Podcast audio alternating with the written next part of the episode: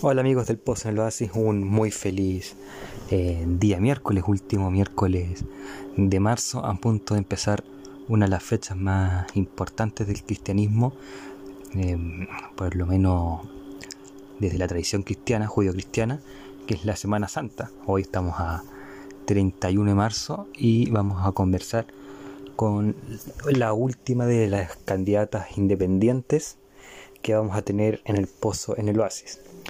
Eh, ha sido un viaje entretenido, hemos aprendido mucho de varios candidatos, no solamente su candidatura, sino que del aspecto personal, eh, palabras también, y ha sido un honor y un gusto haber entrevistado y conversado con todos. Y, espero que esta candidata, que es la última, y yo sé también no va a ser la excepción.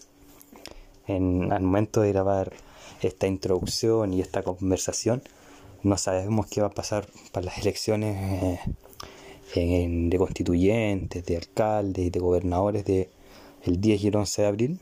Estamos en asco, estamos recién pasando lo que es Chile a fase 1 para transparentar la introducción y la conversación son en este caso grabadas.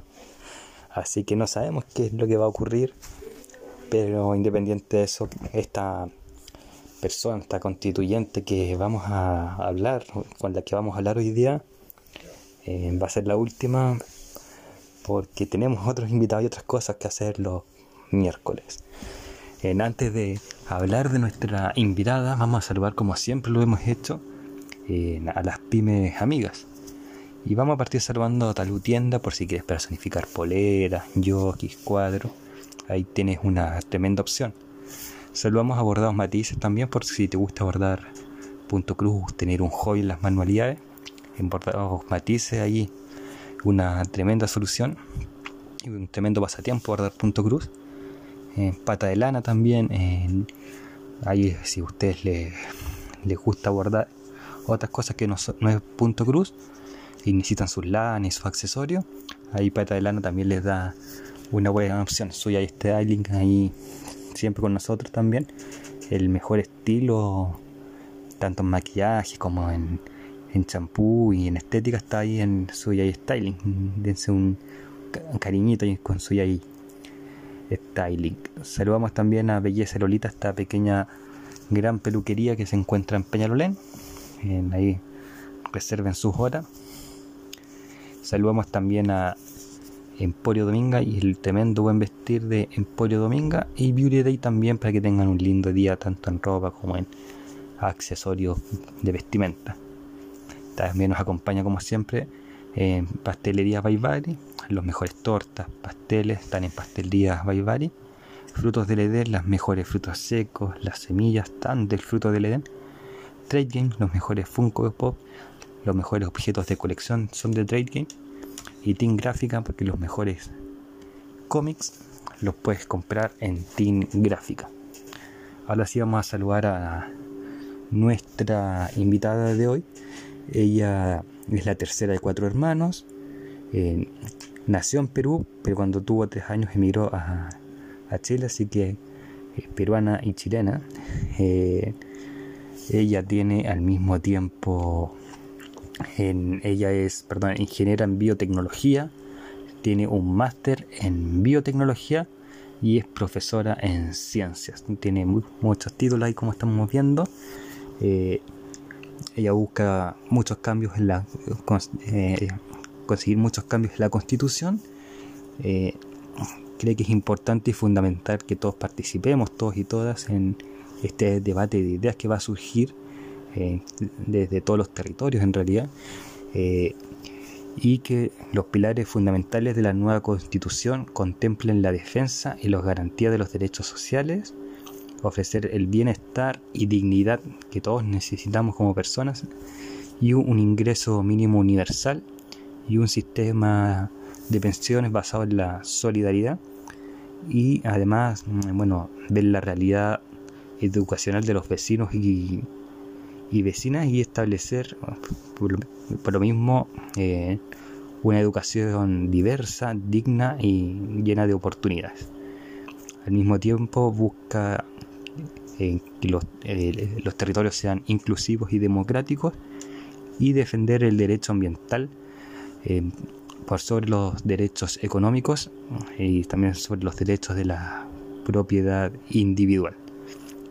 Vamos a saludar entonces a, a Keila, Keila Zabaleta, que va por el distrito 13 de San Miguel, San Ramón, Pedro Aguirre Cerda, La Cisterna, el, bosque, el bosque perdón, y Lo Espejo. Entonces repito las comunas de Keila Zabaleta, en San Miguel, San Ramón, Pedro Aguirre Cerda, La Cisterna, El Bosque y Lo Espejo. Entonces damos la bienvenida a Keila Zabaleta por el Distrito 13. hola Keila, ¿cómo estás? Muy bien, gracias Rodrigo, gracias por la invitación a este espacio. La verdad es que los independientes estamos un poco de, de manos atadas porque no tenemos espacio de difusión, así que te agradezco la invitación. Perfecto, un poco, un poco mucho diría yo. Eh, vamos directo a, terreno, pero antes eh, siempre lo hacemos con los candidatos que yo siempre hago una introducción al principio, no obstante siempre es mejor la introducción que uno puede hacer de sí mismo, ¿cierto?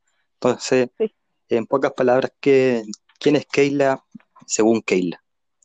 ¿Quién es Keila? Keila es una mujer, es madre de tres niñas, es esposa, es eh, soy también ingeniera en biotecnología, tengo un máster en biotecnología y hoy día por vocación y por profesión, porque también estudié la pedagogía, soy profesora en una escuela municipal, soy profesora de ciencias en la enseñanza media.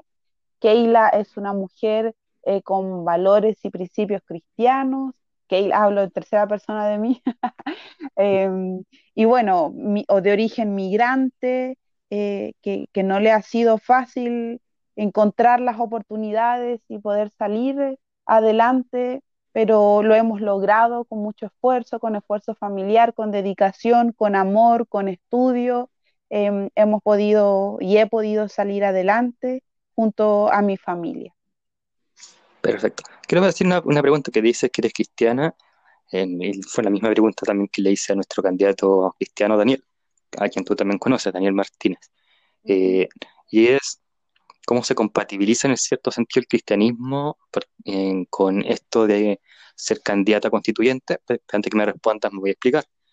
Porque nosotros como iglesia cristiana, yo soy adventista, tú eres em, cristiana, no sé tu denominación, independiente de eso, pero hay como una división en todo el mundo cristiano de participar, no participar. Entonces, en tu iglesia hay un apoyo hacia, ti, o en el fondo igual hay como un sector que, que es un poco más, entre comillas, fariseo y apuntador. Sí, la verdad es que yo planteé desde el principio, mi candidatura no es una candidatura que, que piense o intente representar alguna población eh, en particular o los intereses de una población minoritaria en particular. Mi interés es representar de manera democrática la mayoría eh, que plantee, la mayoría de visiones o de opciones que planteen los vecinos de nuestro distrito. Así que no ha partido, no ha surgido el interés en, esta candidatura de representar alguna denominación, alguna iglesia en particular. Por lo tanto, eh, a pesar de que yo me congrego activamente, no, mi iglesia no es parte de esta decisión eh, hay quienes dentro del círculo más cercano eh, apoya, ¿cierto? Están ahí constantemente orando, yo sé, por mí, em, pero no, no involucrados así como directamente o profundamente, más que solamente el sostener, el sostener a, una hermana de la congregación. Eh, Perfecto, eso es muy, muy importante también. Y saber que tú tampoco vas a tirarte sobre una camioneta militar, ¿verdad? Por supuesto. Eso fue una pequeña broma por lo que ocurrió en Los Ángeles esta semana. Sí, sí. No, no, por supuesto que no. Eh, no, bueno, es una vergüenza, debo decirlo así con esas palabras, es una vergüenza esas acciones eh, que llevan justamente al repudio hacia el pueblo cristiano, hacia las personas que tenemos valores eh, fundamentados en, en, esta, en, en esta forma de vivir Así que es una vergüenza este tipo de acciones y este tipo de personajes que no hacen más que confundir a, la humanidad de cuál es el verdadero sentido de ser cristiano. Claro, pero nosotros ahora pongámosle un poquito humor. También eres profesora y no eres la profesora del Mayflower. Pero también también supongo que, bueno, no sé si has hecho clase este año por lo de la campaña, pero quizás alguna colega o quizás lo has vivido y puedo estar equivocado. Eh, lo de esto de un ojo en, el aula y el otro ojo en la cámara, como las iguanas, por decirlo de alguna manera. Sí, sigo siendo, soy profesora en ejercicio eh, de una escuela municipal. Le digo a mis estudiantes cuando nos conectamos, soy profesora de en la mañana hasta el mediodía y después en la tarde soy candidata, soy madre, soy mujer, soy esposa y el resto porque en realidad hasta las una de la tarde, hasta las una y media, no hago nada más que estar conectada en clases y efectivamente estamos con un ojo en la cámara, eh, con el otro así tratando de seguir a los niños que están haciendo por ahí a nuestro alrededor, tratando de organizar el, ambiente en la casa. Así que la verdad es que ha sido difícil, Rodrigo, es muy difícil. Eh, en los profesores, sin duda alguna, hemos tenido que echar, em, echar nuestra mano al bolsillo para poder sostener este sistema educativo en el que estamos, lamentablemente el gobierno, el presidente, los ministros llaman eh, a, a, iniciar un periodo de clases, pero ellos no se hacen responsables de lo que hay detrás de iniciar un periodo de clases en pandemia y lo hemos afrontado los profesores de manera personal y particular eh, porque no hemos tenido otra opción, porque en el fondo nuestra ética profesional eh, nos lleva a tener que hacer eso y ser un poco quizás alimentadores de este ciclo vicioso eh, enfermo en el que está nuestro sistema. Perfecto. O sea, en, los dichos del ministro Palacio, ministro de Economía, hace ya un mes más o menos, mm. y del, no me acuerdo si es senador o diputado Moreira, eh, de que en el 2020 fue un año sabático para los profesores, es censurable y aborrecible. Por supuesto, tuvimos que aprender desde cero eh, las herramientas tecnológicas. Bueno, a, uno que es más joven se le hace más difícil, pero tengo compañeras de, de 50, de 60, perdón, más fácil, sí, pero tengo compañeras de 50, de 60 años que han tenido que aprender a hacer, em, hacer cápsulas, han tenido que aprender lo del Meet, lo del Zoom. Entonces, que hayamos estado en vacaciones dista mucho de la realidad. Claro. Yo tengo 31 años y todavía no, sé usar Zoom imita a la perfección, o como se requeriría. Así que eh, uno solidariza. Lo bueno es que después ustedes van a poder ir a la playa bastante fácil, meterse al mar y ver las toallas al mismo tiempo. Eh, ahí, hay una, una ventaja. Al mismo tiempo, bueno, preguntarte otra cosa antes de irnos de lleno, ¿cómo lo hace Keila para ser profesora, para ser eh, candidata, para ser esposa eh, y para ser madre. Es una tarea difícil, yo me imagino algo así como, eh, a mí me gustan los superhéroes, así que disculpa el, parangón que voy a hacer ahora, como la serie de Daredevil, que Matt Murdock era abogado en el día y, vigilante en la noche, y prácticamente no podía convivir con las dos áreas, y tú tienes como cinco. ¿Cómo lo haces tú? Sí, yo creo que es un reflejo de que nuestra sociedad necesita un cambio de paradigma y, de que la, responsabilidad del hogar, como tú mencionas, de ser esposa, de ser madre, de, ser profesora, trabajadora, tiene que haber un cambio de paradigma porque eh, a mí me cuesta. Yo termino reventada en las noches y de repente hasta las 2, 3 de la mañana con esto ahora de también ser candidata, de tener que ser editora, periodista, eh, porque eso tenemos que ser los candidatos independientes, también tenemos que ser eh, múltiples funciones, cubrir las múltiples funciones que, una candidatura de partido político tiene en distintas personas, en el fondo. Entonces, yo termino muerta, termino agotada, pero ¿cómo lo hago? Eh, mira, hay algo que, me ha funcionado harto este último tiempo y, es algo que desconocen muchas personas. Eh, es increíble, Rodrigo, que dejando un poquito quizás lo, espiritual, porque debo decir que si yo tengo la energía y hoy día estoy de pie, es porque Dios me sostiene, no lo puedo negar y eso es lo primero que debo decir, pero también para la gente que no es cristiana y que nos está escuchando, debo decirles que la alimentación en la cantidad de energía que una persona pueda tener en el día es sumamente importante, una alimentación no tan llevada a los carbohidratos y a la actividad física uy, pero te digo, Rodrigo, yo cuido mi alimentación y trato de hacer actividad física y yo creo que es fundamental para que podamos tener energía. Si la gente lo lograra entender de verdad, la alimentación y la energía van de la mano.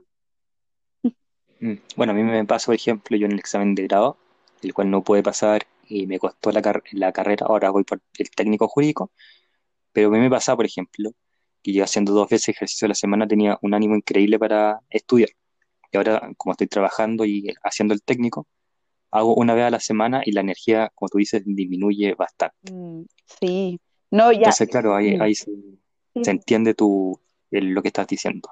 Y eso, y, eso nos, y eso nos lleva, perdón Rodrigo, a esto que yo te decía del cambio de paradigma. nuestra sociedad ha sido creada eh, pensando en los varones. Bueno, finalmente quienes han tomado las decisiones del, del ámbito público han sido los varones y por lo tanto el ámbito público funciona en base a lo que el varón puede dar, que claramente no es ocuparse de la vida privada. Entonces, no hay ningún problema de que el varón pueda y trabaje nueve, ocho horas diarias porque él solamente se dedica a trabajar. En cambio, cuando ahora nosotras las mujeres hemos, salido al mundo laboral, claro que tenemos problemas, claro que tenemos problemas en trabajar eh, ocho, nueve horas, porque además tenemos que trabajar cinco horas más en nuestra casa, porque además tenemos que lavar, atender niños, hacer tarea, cocinar, etcétera. Entonces necesitamos, por eso digo y menciono también este cambio de paradigma, porque tú nos dices que no tienes tiempo ahora, ¿cierto?, para, para entrenar dos veces a la semana. Bueno, las mujeres así, de esa forma, eh, somos hoy día ciudadanas un poco de segunda clase, porque hemos entrado a un mundo que ha sido pensado para los hombres, no para las mujeres y sus distintos roles. Entonces, claro, hoy día no tenemos tiempo para entrenarnos, no tenemos tiempo, no tenemos tiempo para hacer actividad física, para leer un libro, para gozar de tiempo para nosotras, porque tenemos que acomodarnos a este sistema que ha sido creado y pensado y organizado por hombres sin considerar a la mujer. Claro. Ahora, también no es, una cosa de organización aquí como política, sino que también entramos quizás a un punto de vista sin desmerecer, pero eh, familiar, por ejemplo, uno de mis sueños es ser padre y, cuando conozca a la, mujer idónea, como se dice en el, lenguaje cristiano, eh, yo feliz de darle tiempo libre a, mí, a ella para que tenga lo que tú estás diciendo y yo cuidar los hijos, porque me encanta eso. Y es mi sueño, pero, pero claro, es también un tema, podríamos decir, personal, pero también que el Estado, como tú bien dices, tiene que ver cómo velar por eso, ¿cierto? Sí, de todas maneras, bueno, yo debo decirte que tengo eh, la, bendición de que mi compañero eh, justamente hace lo que tú planteas. cuando yo estoy entrenando o haciendo mis comidas especiales para mí, mi menú especial, claro, él se lleva a las niñas o él está con las niñas mientras yo eh, concentrada y full me voy a trotar o, hago mi, mi, rutina, así que es es importante que podamos educar a nuestros niños desde chiquititos a la corresponsabilidad, pero también es importante que como el Estado pueda garantizar a las mujeres una organización familiar y de vida distinta. Perfecto. Vamos a abordar eso nuevamente más adelante, cuando nos centremos en tus pilares de campaña. Pero estuvo bastante interesante y decirle a las chiquillas que si quieren alguien como el marido de Keila, pueden llamar a. No, eso fue. Fue, fue, fue pero Keila, tú, bueno, mucha gente siempre critica a los candidatos, sobre todo los independientes, como tú, como muchos de los que hemos conversado, de estos se están tirando por una cuestión romántica, pero en verdad no tienen idea de nada. ¿Tú conoces algo de la Constitución del 80? ¿La has leído? Sobre todo el artículo más importante de la Constitución del 80, que es el 19. Mm, sí, por supuesto. Estamos trabajando, eh, yo soy ingeniera en biotecnología del área de las ciencias, me manejo en lo que es la investigación materno-fetal, soy profesora de, física, de matemática, ya en el fondo no es mi, no es mi experticia el tema constitucional, eh, sin embargo creo que mis estudios avalan una conducta, ¿cierto?, siempre eh, hacia, el, hacia el conocimiento. Así que así estamos hoy, estamos estudiando, estamos preparándonos, hemos leído la Constitución y hablo en plural porque no soy solo yo, una campaña y una candidatura no es solamente la candidata, sino que el equipo que hay detrás también.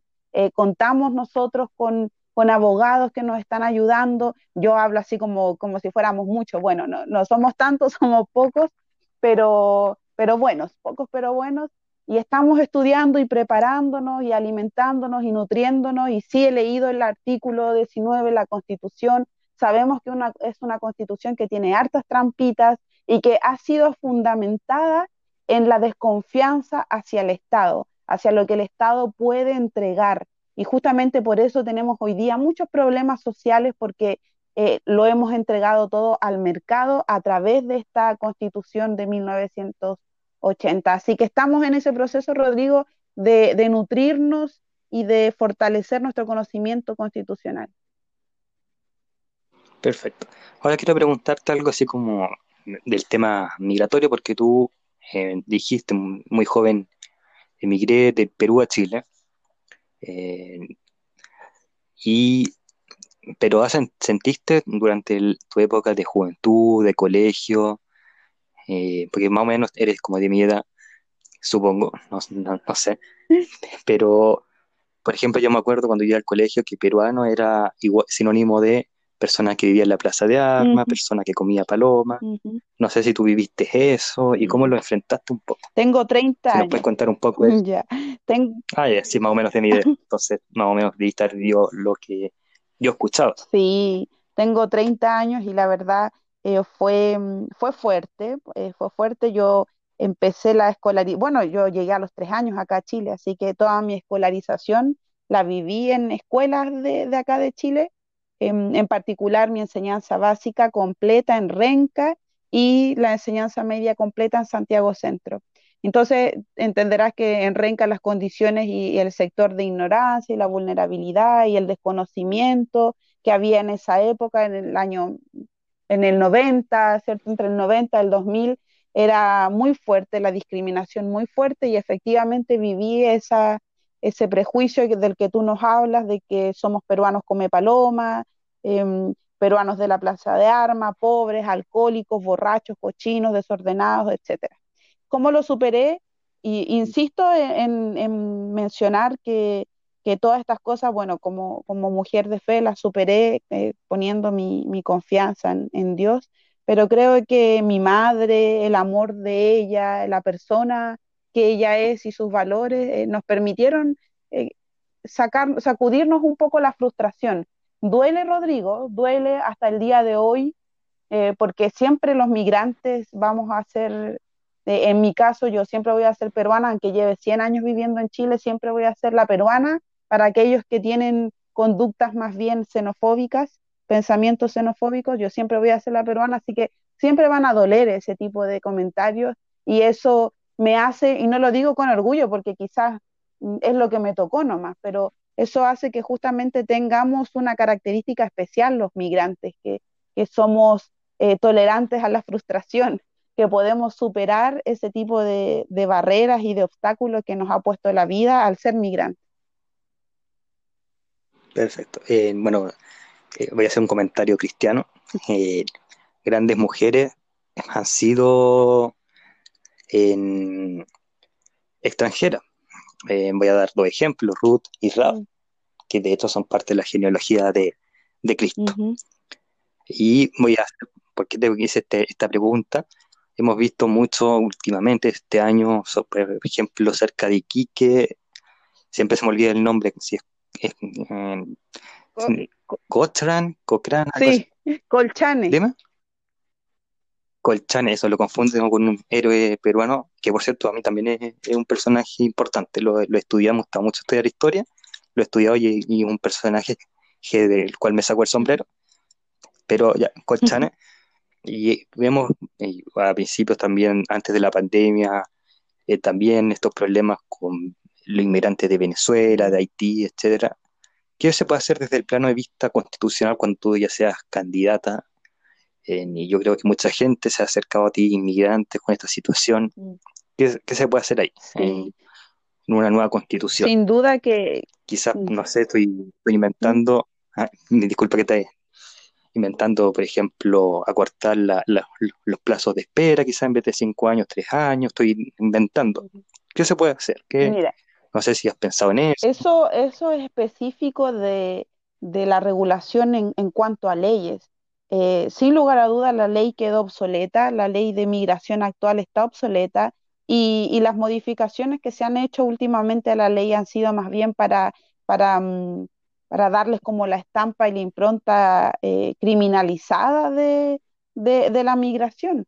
Entonces, eh, tampoco las modificaciones a la ley han sido las que uno esperaría. Entonces, eh, es, un tema de ley, pero sin embargo, podemos en la, en la nueva constitución defender el derecho a la no discriminación. Em, la discriminación que experimentan hoy día las personas migrantes es una discriminación estructural, es una discriminación sistemática, no es una discriminación a la que le podamos eh, dar nombre y apellido. Eh, por lo tanto, eh, ese tipo de discriminación sistemática y estructural es defendida justamente por la actual constitución. En cambio, si pudiéramos establecer algo más concreto y más, más, más lógico a, lo que es la discriminación eh, en, la, en, la, en la nueva constitución, podríamos evitar estos actos y estas leyes que justamente eh, hacen esto, permiten una mayor discriminación, una mayor eh, dificultad en la tolerancia de, las personas migrantes. Entonces, creo que, que, todo esto, como te digo, insisto, es un tema legislativo, pero desde la Constitución podemos asegurar esta, estos actos de no discriminación, principalmente. Perfecto. Vamos a pasar a otro tema constitucional que quizás a ti te pregunten como cristiana y que abordamos también con eh, Daniel, que es el tema de la libertad religiosa, porque siempre se, ha dicho que mm, como un cristiano va a votar, por ejemplo, cuando estuvo en la campaña pro rechazo, por el apruebo. Eh. Y de hecho hubo una campaña televisiva, una franja televisiva de ignorancias tremendas, del rechazo evangélico, de hoy se viene Satanás con esta nueva constitución, bla, bla, bla. En ahora, por ejemplo, los candidatos constituyentes que son cristianos no son cristianos, son falsos cristianos. Mm. Eh, y claro, todos sabemos que todos los que votamos por el apruebo, yo creo que tuvimos los pies bien, bien puestos en la tierra, de que hay eh, al César lo que es del César y a Dios lo que es de Dios, por ejemplo, cuando a mí me cuestionaban eso. Pero eh, esa fue como una introducción larga, pero más o menos yo que quiero preguntar es, ¿es cierto esto que nos inventaron ciertos evangélicos? Porque para mí es un invento de que eh, la nueva constitución va a cerrar las iglesias, no se va a permitir la libertad religiosa, ni de pensamiento eh, cristiano o cristocéntrico o judeo-cristiano, como quieras llamarle. ¿Cierto, falso? Completamente falso, eh, completamente mitos, leyendas, falacias, como quieran llamarle. Em, yo creo que, lo, importante y lo principal de, de la nueva constitución justamente va a estar en los valores que podamos estampar también en el preámbulo.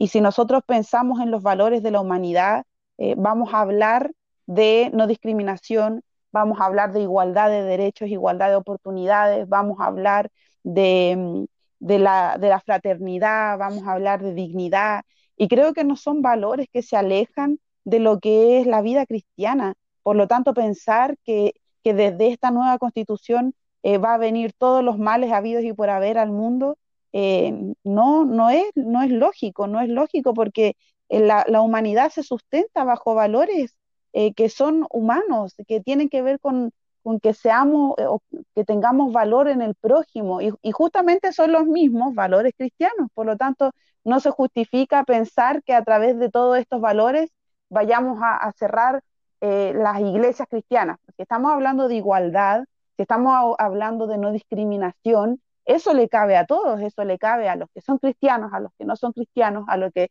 son homosexuales, a los que no son homosexuales, a, a las familias homoparentales, a las familias heteroparentales. Estamos hablando de no discriminación. Eh, así que, creo que, mito, mito, leyenda, falacia. Y todas las falsedades que pueden haber. Te quería hacer otra consulta respecto al cristianismo. Y bueno, también apoyándome en tus palabras de que es una falsedad, y es que la constitución del 80 se creó para darle libertad religiosa en verdad a una denominación cristiana, que es la católica, eh, y esto es algo que, pese a que hoy todas las iglesias, no solamente cristianas, sino que musulmanas, judías, que cada vez, por ejemplo, la musulmana está creciendo más acá en Chile, y eh, bienvenido sea, obviamente, porque yo soy cristiano, pero obviamente destaco cosas muy positivas del Corán, eh, no de la parte extrema, obviamente, pero, eh, por ejemplo, ahora sabemos que se otorgó, otorgó permiso a todas las iglesias cristianas para tener un aforo de 10 personas dentro del templo y 20 fuera, ¿cierto? Algo así. Eh, y fue un lobby católico, porque hace unos meses antes, incluso el año pasado antes, muchas iglesias evangélicas y protestantes lo pidieron, les dijeron que no, porque iba a aumentar los contagios, y de repente el catolicismo alza la voz y ¡pum! Todo funciona. mi punto es como complementar lo que acabas de decir, de que hoy no hay libertad cristiana, por lo menos en lo que es política pública, porque siempre se va a seguir la voz del catolicismo. Lo conversamos con Dariel en su mm. oportunidad, a quien le mando un, saludo, que en el fondo, claro, a la Iglesia Católica, al poner en, el, en el, erario público más mm. dinero, claro, hoy antes se les va a escuchar más porque hay un derecho. Pero eso, igualdad de libertad religiosa va a haber en la nueva constitución, o por lo menos que la va a pelear por esa libertad, o igualdad, porque hay libertad. Igualdad religiosa, por supuesto, bueno, de partida yo creo que el Estado tiene que estar separado de, todo esto de, la fe y, y, otorgar las libertades a quien tiene que entregarle las libertades y el trato igualitario para todos, para todos. Insisto en esto de, la no discriminación, esto incluye a esta separación o a esta diferencia de trato entre las distintas iglesias. Así que esto tiene que ser transversal, no podemos seguir em, haciendo lo mismo que, estamos, de lo que estamos acostumbrados a vivir, en el fondo, que haya siempre algún grupo minoritario al que haya que cubrir sus intereses. Entonces, ya basta de esa política y de ese pensamiento. Eh, la, igualdad tiene que ser para todos y eso tiene que ser transversal en todo orden y, claramente que libertad libertad de culto, libertad religiosa, pero separada de todo lo que es el Estado. El Estado más bien tiene que mostrar eh, todos estos valores, ¿cierto?, plasmados en, el preámbulo y además tiene que ser capaz de, a través del conocimiento, de la ciencia y de las distintas voces de, la experiencia, eh, poder em, tomar decisiones también en base, en base a ello. Claro, proteger pero no inmiscuirse. Es importante eso que dices de que el Estado no puede inmiscuirse en las iglesias. De repente las iglesias dicen, no, si de ella inmiscuirse más el Estado en la iglesia o el Estado, eh, o la iglesia los estados. Y a esas personas hay que recomendarles que vayan a la biblioteca y busquen qué ocurrió más o menos en el siglo III, por ahí, desde el siglo III hasta como los 1700. se llama Inquisición, por si les resulta más, más fácil a esas personas en la cual el Estado y la Iglesia eran prácticamente marido y mujer y ocurrieron bastantes matanzas. Yo diría que fue el genocidio más grande que hemos visto. Nosotros como protestantes quizás lo vivimos un poco. Eh, y lo otro que quería complementar es, claro, lo que tú dices, no inmiscuirse, pero sí velar. No solamente acá lo que hablamos del cristianismo, sino que los judíos, los, los, musulmanes, como ya dijimos, los gitanos, que también ojo con ello, eh, los ateos, los agnósticos, etc. Mm. Sí.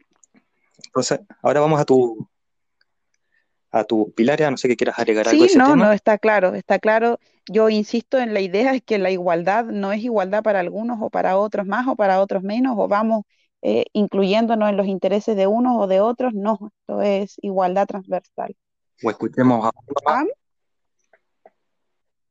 o escuchemos solo Claro, no, no, por supuesto que no. Entonces, tiene que ser una acción transversal y en eso el Estado tiene que dar una señal positiva y una señal que permita que, que, el pueblo transite desde esta frustración y de, desde todos estos sentimientos que ya hemos visto por post estallido social.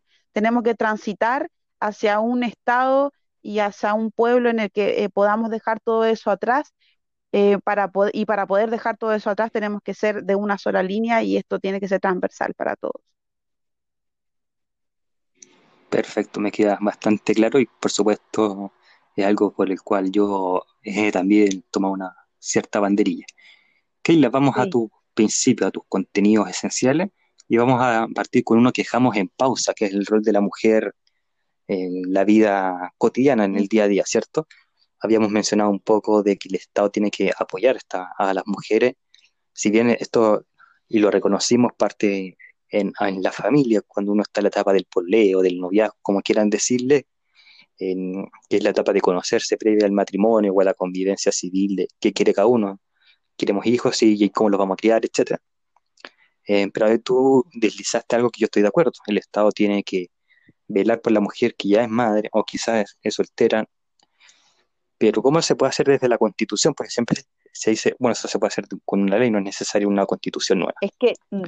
Pero tú que la como mujer y como lo deslizaste, ¿cómo podemos proteger a la mujer desde dentro de la Constitución? es que yo insisto en decir eh, que la base es esa. Eh, hay una violencia estructural eh, que, no, que se, se invisibiliza, en donde el mundo público ha sido creado y pensado para los hombres, por lo tanto nuestra, nuestra actual constitución, eh, de hecho, fue escrita solamente por hombres, basándose en la experiencia masculina, en la experiencia de vida em, eh, de, los hombres. Entonces, hemos dejado de lado las voces femeninas, la experiencia de vida femenina de las mujeres o de los grupos minoritarios.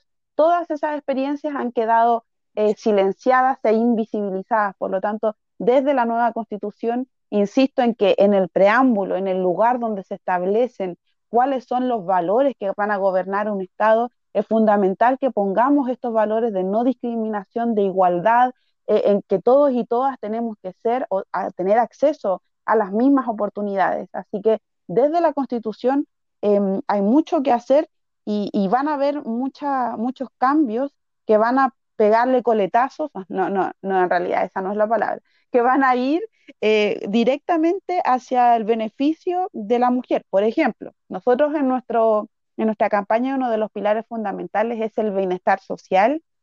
¿Y cómo lo traducimos en la nueva constitución? Declarando a Chile como un Estado social de derechos democráticos. ¿Qué significa esto? Que los derechos sociales no van... Pepe, antes, antes que, antes que digas, lo, dejemos eso. Derechos especiales democráticos y lo vamos a dejar en suspenso porque era la, el siguiente tema. Entonces, es que, claro, es que afectaba directamente a las mujeres, porque finalmente a, lo que iba yo, como para dejar los puntos en suspenso, em, las mujeres son las que se encargan de la familia, de la educación, de la salud, las que tienen que ir a pedir horas, las que tienen que estar aquí, allá, ¿cierto? Eh, proveyendo todo lo necesario para que el hogar en lo privado funcione. Entonces, si nos vamos a un Estado social de derecho, vamos a impactar directamente en la vida de la mujer proteger sus derechos y permitirle también desenvolverse con mayor libertad y seguridad.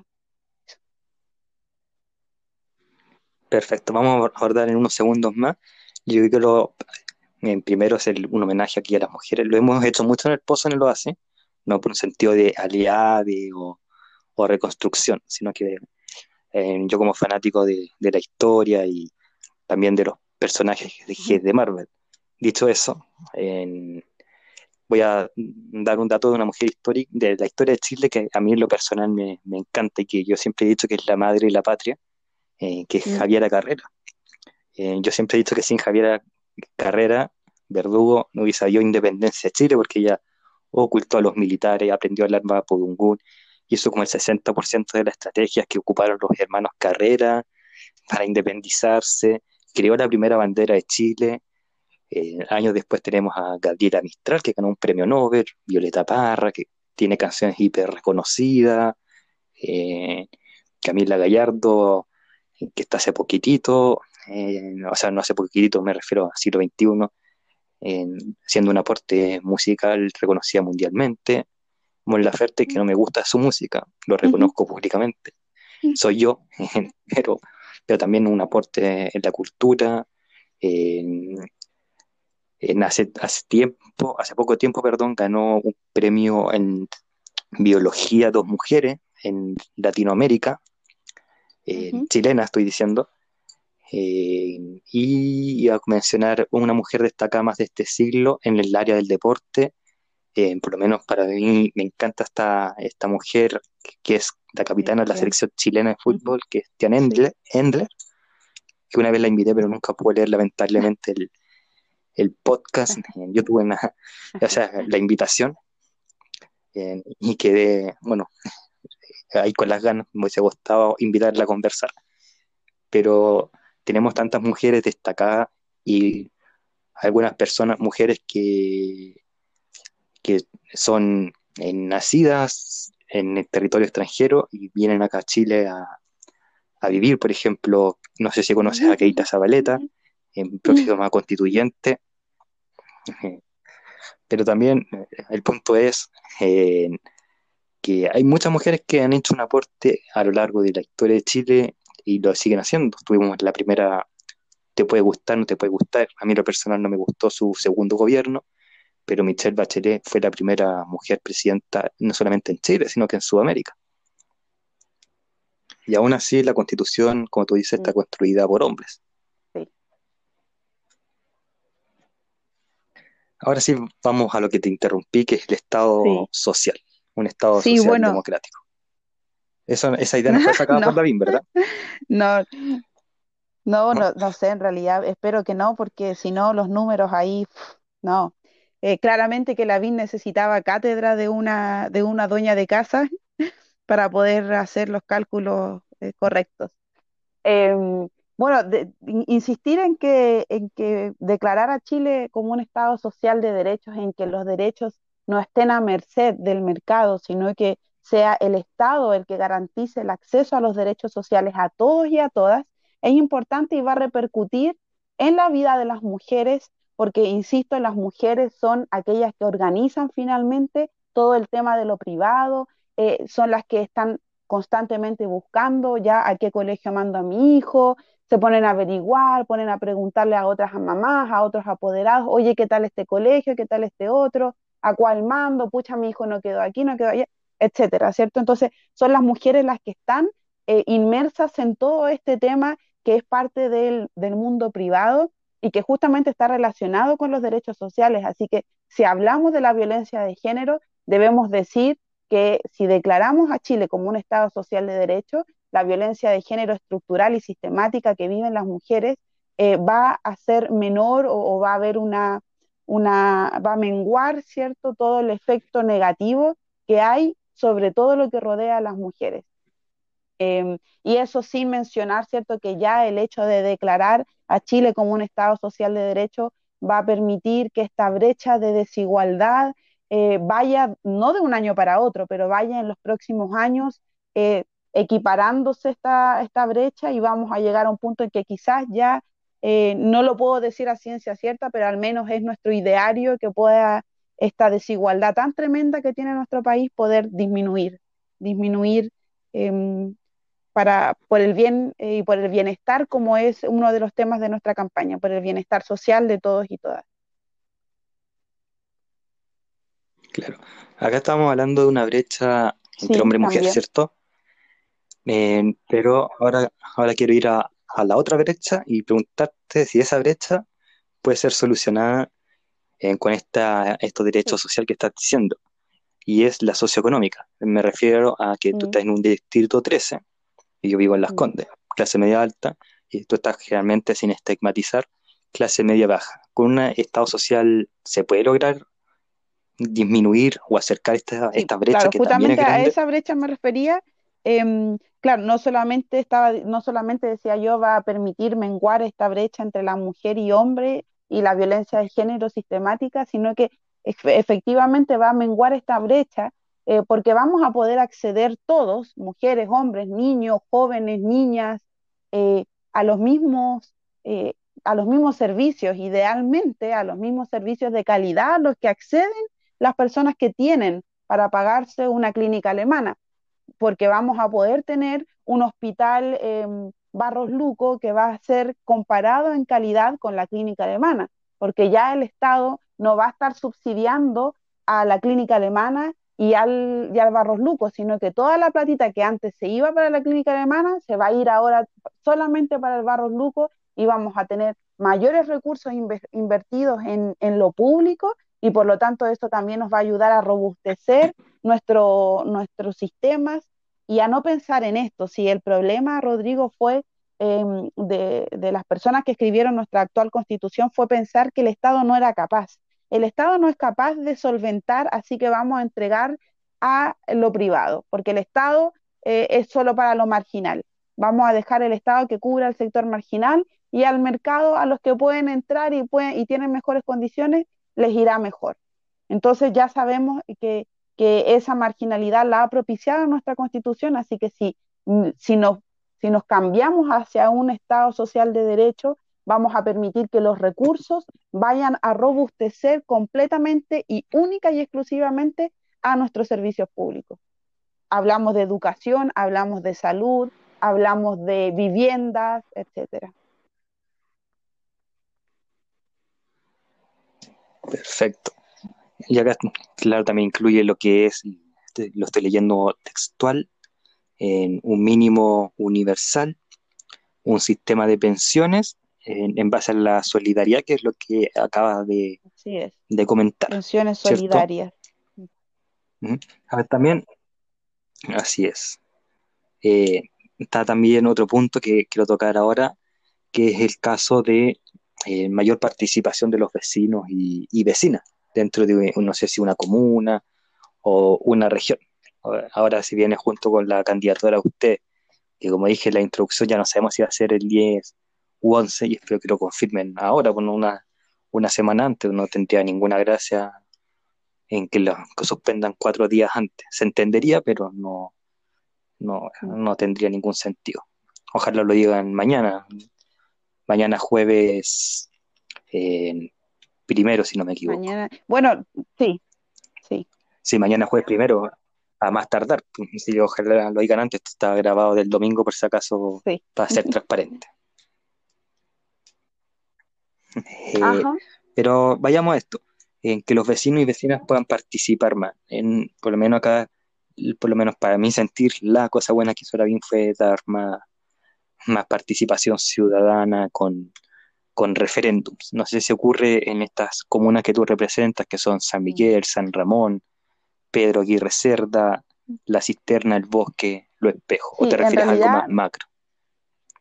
la idea es que todos, todo, todo Chile, eh, todas las personas que hayan escogido a sus constituyentes eh, tengan la, la opción de participar en este proceso, porque si escogimos apruebo y convención constitucional es porque quisimos y decidimos que queríamos que nuestra constitución fuera escrita por todas y todas. Así que cuando hablamos de que queremos impulsar una campaña participativa, es porque queremos que esté la voz de todos y todas en la nueva constitución. No solo representan, no solo los candidatos en modo de representación, sino en llevar esa voz y en plasmarla de forma directa y vinculante con las decisiones que se vayan a tomar. Entonces, yo creo que, cuando yo hablo de, campaña participativa me refiero ojalá a todos, pero pensando, ¿cierto?, también en, nuestros vecinos y vecinas eh, de, comunas que son más bien vulnerables, son eh, comunas que tienen un índice de vulnerabilidad social elevadísimo. Tenemos a El Bosque, a San Ramón, a Lo Espejo, que están en, los primeros lugares de vulnerabilidad eh, aquí en la región metropolitana. Así que eh, pensemos en esos vecinos, pensemos que son vecinos que viven para trabajar, porque este sistema ha sido construido para que ellos estén ocupados en, la, en, lo, en lo privado y no tengan tiempo en lo público. Pensemos en las mujeres. Muchas de nuestras familias del distrito son homoparentales, dirigidas por una mujer que trabaja de lunes a domingo, que además tiene que llegar a su casa a cumplir todos los otros roles que hemos hablado. Entonces, eh, es importante que podamos impulsar iniciativas de una participación real, que realmente nuestros vecinos y vecinas sientan que es necesario que ellos puedan hablar. Eh, y tenemos que tomar la iniciativa nosotros, porque ya debo decirte que estamos en un, en un círculo vicioso, estamos en un ambiente sesgado y viciado en que el vecino efectivamente está preocupado de alimentar a su familia. Y obviamente que si tú lo encuentras en la feria te va a decir, no, si yo no quiero saber nada con eso porque no me van a alimentar a mis cabros chicos. Obvio, tiene razón el vecino, pero tenemos que hacer lo posible nosotros, los que vamos a estar ahí, de cambiar esta perspectiva a nuestro vecino, de decirles verdad vecino. Y por eso, justamente por eso, porque usted está viviendo para trabajar, es que necesitamos eh, un cambio. Y como necesitamos un cambio, necesitamos escucharlo, porque necesitamos escuchar su experiencia. Así que es sumamente importante que nosotros, nosotros podamos hacer ese cambio, invitar a la participación y motivar a la participación ciudadana, porque en este momento, Rodrigo, la, la situación y la, y la población y nuestros vecinos del distrito están muy desilusionados, están muy amargados con, con lo que ha sido eh, la política de todos estos años y se entiende. Perfecto. Antes de hablar un poco de tus vecinos, que lo vamos a abordar porque lo dejaste ahí pendiente, y estaba hablando un poco del tema de los gobernadores, que es prácticamente un saludo a la bandera, porque van a hacer lo mismo que los intendentes. Eh, lo otro que quería comentar es entonces Keila, yo, yo no estoy hablando de eh, ahora a la Keila candidata, le estoy hablando a la Keila constituyente. Estoy pensando, obviamente te estoy conversando contigo porque sé que vas a ganar el día, ojalá 10 y 11, si lo que cambia se entiende porque esta cuestión del coronavirus ya está de loco, ha aumentado mucho. Muchas gracias por el permiso de vacaciones, ministro París. pero hablando de la Keila constituyente, ella va a tener su, va a seguir atendiendo ahí su, su Instagram el cuando le manden mensaje, lo mismo con Facebook, ahí el WhatsApp, quizás que tenga de constituyente para Por los vecinos. que sí. Yo insisto, yo como tú lo has bien planteado, tengo y cumplo como cinco roles, pero, pero creo que, que, es necesario que nos demos este tiempo de responder nosotros de manera personal. Yo debo transparentar que de repente hay publicaciones que mando lo que hay que escribir y me la sube otra persona o escribo el audio y lo, y lo, y lo transcribe otra persona porque en el terreno de repente o, con tanta actividad uno no puede. Pero cuando se trata de los mensajes, las personas que tienen mis cuentas y acceden a ellos saben que quien responde los mensajes a las personas que me hablan soy yo, única y exclusivamente yo. Perfecto, entonces está, está claro y, obviamente va, esperemos, yo, yo sé que así va a ser, que va a continuar así. Pero también es importante que esta, esta idea, que es muy buena, eh, vaya más allá del constituyente, me explico. Ojalá más participación ciudadana, o sea, que se garantice más participación ciudadana en la eventual constitución del 2022 o 2023, el año que salga, ¿cierto? O sea, que no quede solamente para los constituyentes y este periodo, sino que como diría vos, la guiar al infinito y más allá. Y justamente eso es un, pilar también fundamental de, nuestra, de los contenidos que queremos llevar a la nueva constitución, em, porque hablamos de territorio. Y cuando hablamos de territorio nos referimos a todo lo que involucra un territorio. Pensemos en que nuestro territorio hoy en día se distribuye en comunas, ¿cierto? Tenemos un alcalde, tenemos vecinos, tenemos concejales que son los fiscalizadores. Entonces, eh, ¿cómo, ¿cómo, va a funcionar o, cómo hacemos llegar al alcalde si, si los concejales tampoco están involucrados, si los vecinos tampoco están involucrados?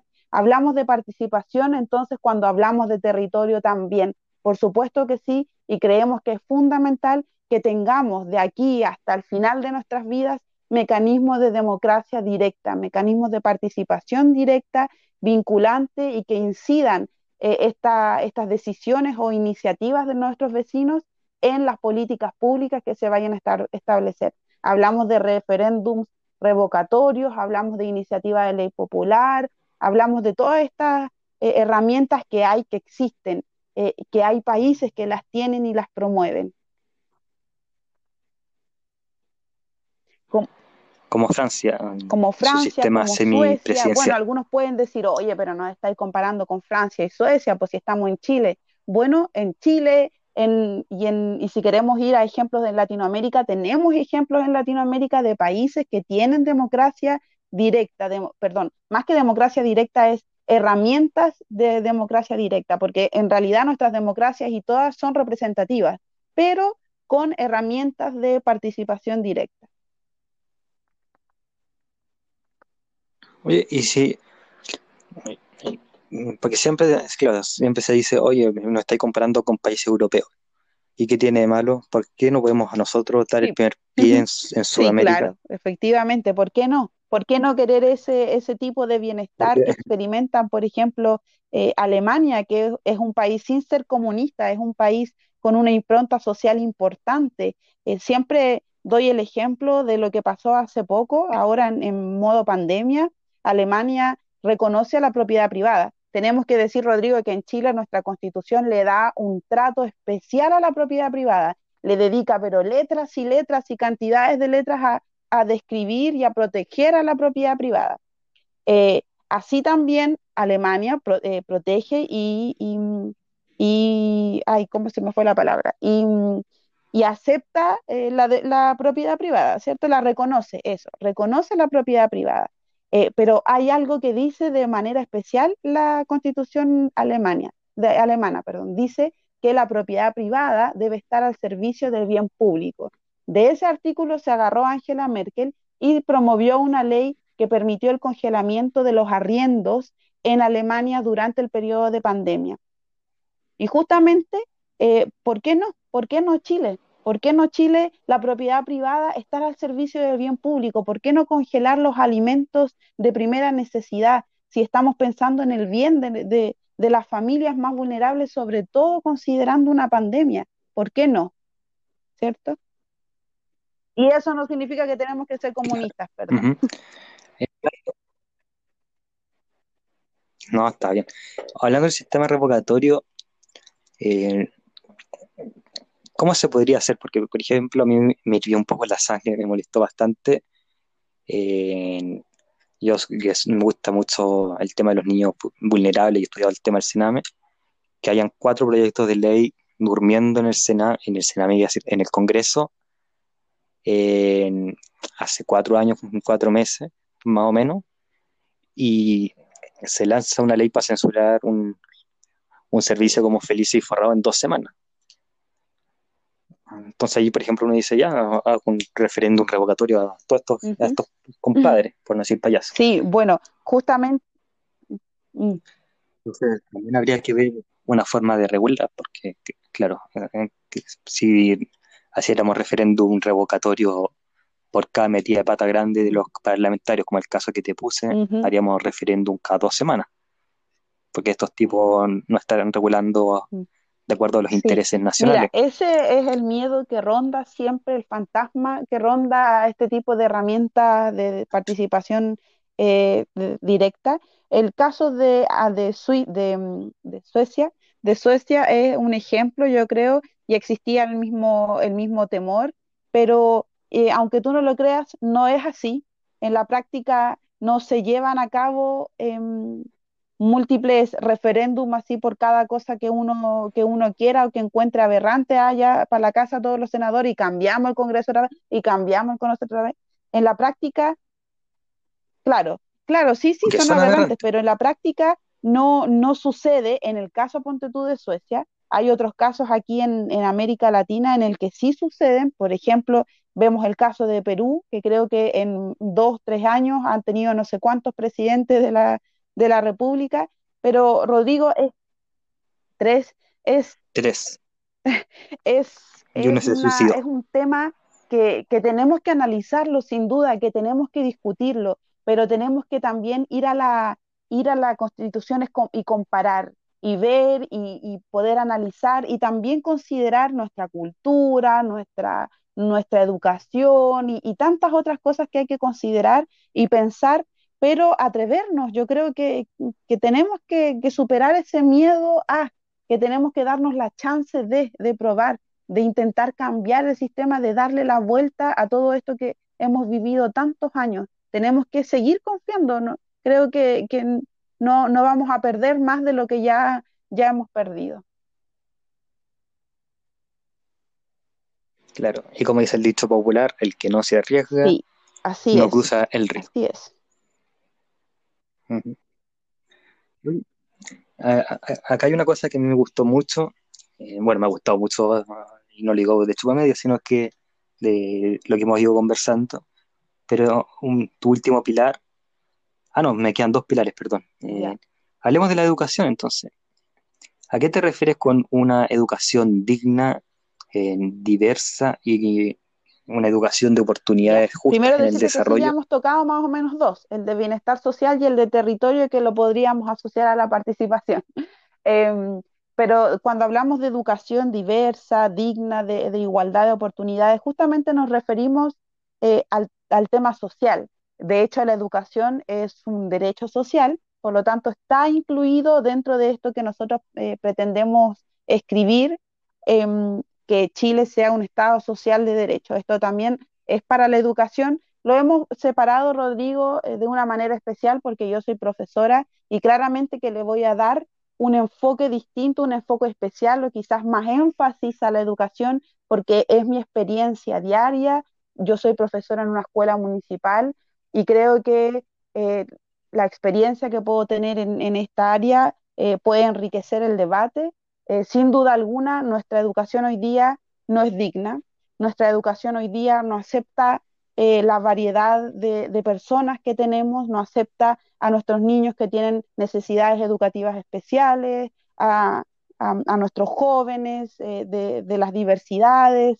No sé, yo creo que, nuestra educación tiene que transitar hacia esta educación diversa, hacia esta educación digna. No puede ser, Rodrigo, que nuestros colegios, nuestros niños y niñas tengan que compartir el baño porque el baño de varones o el de niñas está malo. No puede ser que tengamos que seguir habitando eh, colegios hostiles porque no existe infraestructura, porque no hay inversión o porque el alcalde se llevó la plata de, los dineros CEP, de la subvención de educación preferencial y las ocupó en otra cosa, o porque desaparecieron los millones del programa de no sé qué. Sí, la igualdad de oportunidades tiene que ser para todos, no solo para los colegios ABC1, sino que para los colegios con letras y números.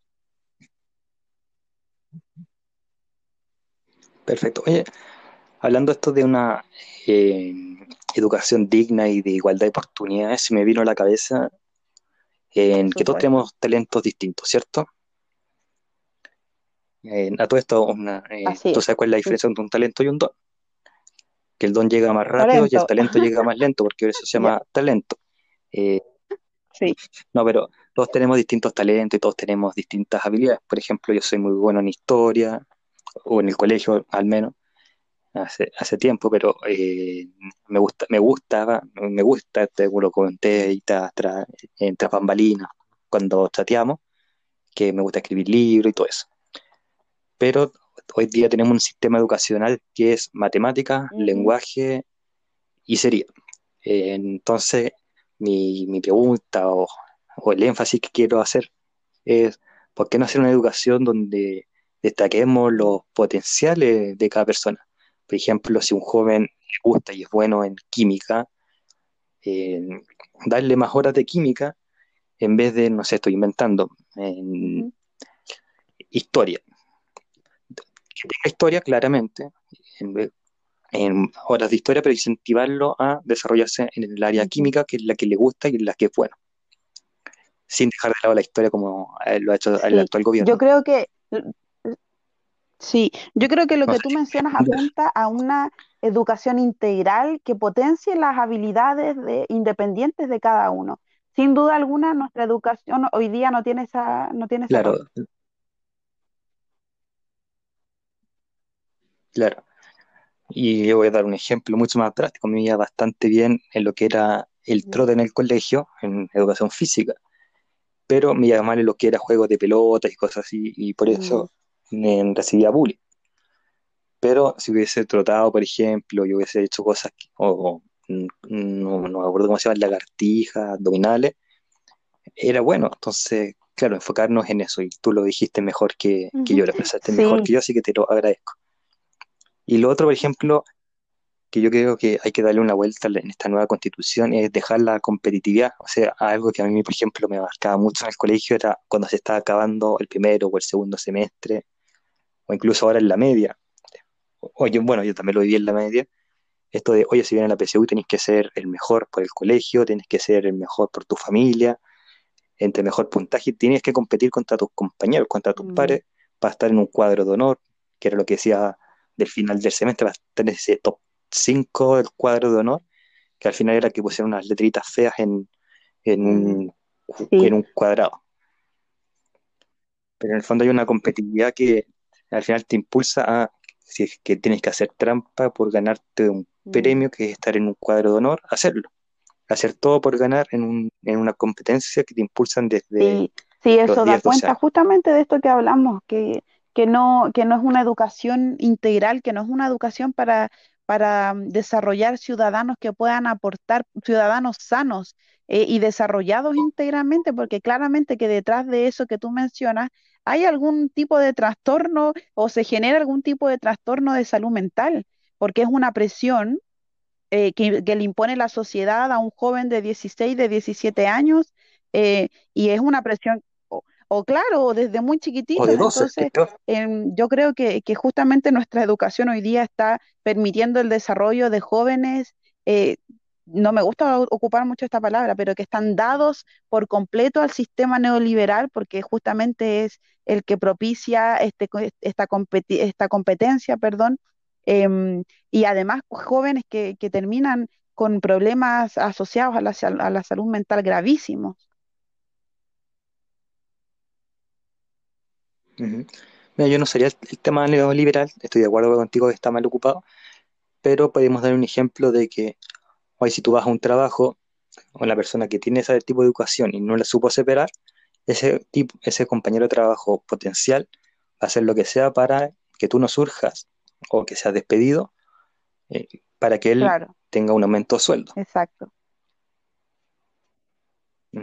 Bueno, y en honor, claro, en honor al tiempo vamos a ver tu último pilar, es una grata conversación, y vamos a ver tu último pilar antes para para que después te puedas comunicar exclusivamente a la gente de tu distrito. Y es que prevalezca, y es algo que hemos conversado con todos los candidatos, o los dos últimos en realidad no me acuerdo, que es que prevalezca el medio ambiente, los recursos naturales sobre los intereses sociales, o sea, sociales, perdón, económicos que puedan, que son contaminantes. Y yo siempre ocupo este caso de Chile, ya, déjame, eh, voy a terminar la idea para que tú me digas si estás de acuerdo. Por ejemplo, Chile, que es un país tan rico en recursos naturales que podríamos forrarnos, entre comillas, forrarnos, porque si tú vas al norte tienes el desierto florido, tienes el Valle de la Luna, tienes los geysers del Tatio, en el sur tiene eh, cuántas áreas verdes se te imagina, en el acá también, en San Miguel no es natural, pero quiero decirlo, está esa estatua de Condorito que siempre he querido sacarme una foto ahí. En, defiéndela, parece que va a ir a la Plaza Italia en vez de, del, de Baquedano. Eh, pero en el sur eh, tenemos una industria de turismo y gastronómica bastante rica. A eso es, lo que apunta a poder Hacer y disfrutar eh, todo, todo nuestro país, em, toda su, su naturaleza, su diversidad, su encanto, pero con respeto hacia nuestro medio ambiente, hacia el cuidado que requiere nuestro mismo territorio. Sin ir más lejos, Rodrigo, estamos experimentando campañas que están dejando un nivel de basura en, nuestra, en nuestras casas, en nuestras plazas, eh, y habla de un poco respeto hacia el medio ambiente y hacia el territorio, hacia un medio ambiente eh, limpio, sin basura, ordenado. Eh, y tú caminas por la calle y encuentras el flyer de Juanito, de Pedrito, del alcalde no sé cuánto. De... Entonces, hablamos de una visión, insisto, tiene que haber algo transversal, no solamente del cuidado del agua, no solamente del cuidado de, nuestra, de nuestro, de nuestro, no sé, flora, fauna, de los, de los humedales, por ejemplo, sino que también de nuestros territorios, de su limpieza, de su orden, de la estética. Eh, influye tanto en el territorio también la participación, el otro día hablábamos con alguien, no me acuerdo con quién, un candidato a concejal, y nos hablaba que sus calles están llenas de eh, huecos, llenas de hoyos de, o de, ¿cómo se le llamaba antes? De sucesos, ¿no? ¿De cómo es? De eventos, llenas de eventos, porque justamente es una comuna cementera en donde hay muchas eh, empresas de cemento, por lo tanto los camiones pasan cargados. ¿Y, qué pasa ahí con, con los espacios públicos de los vecinos? Yo tengo una hermana en silla de ruedas que siempre tiene que estar sorteando estos eventos con una silla de rueda y con lo difícil que es movilizarse. ¿Cómo, cómo hacemos, eh, qué hacemos? Bueno, nuestra solución y lo que nosotros proponemos es que siempre eh, el derecho ambiental y el derecho a gozar de un ambiente sano, ecológicamente equilibrado, limpio, etcétera, esté por sobre las políticas, las políticas, eh, perdón, la propiedad privada.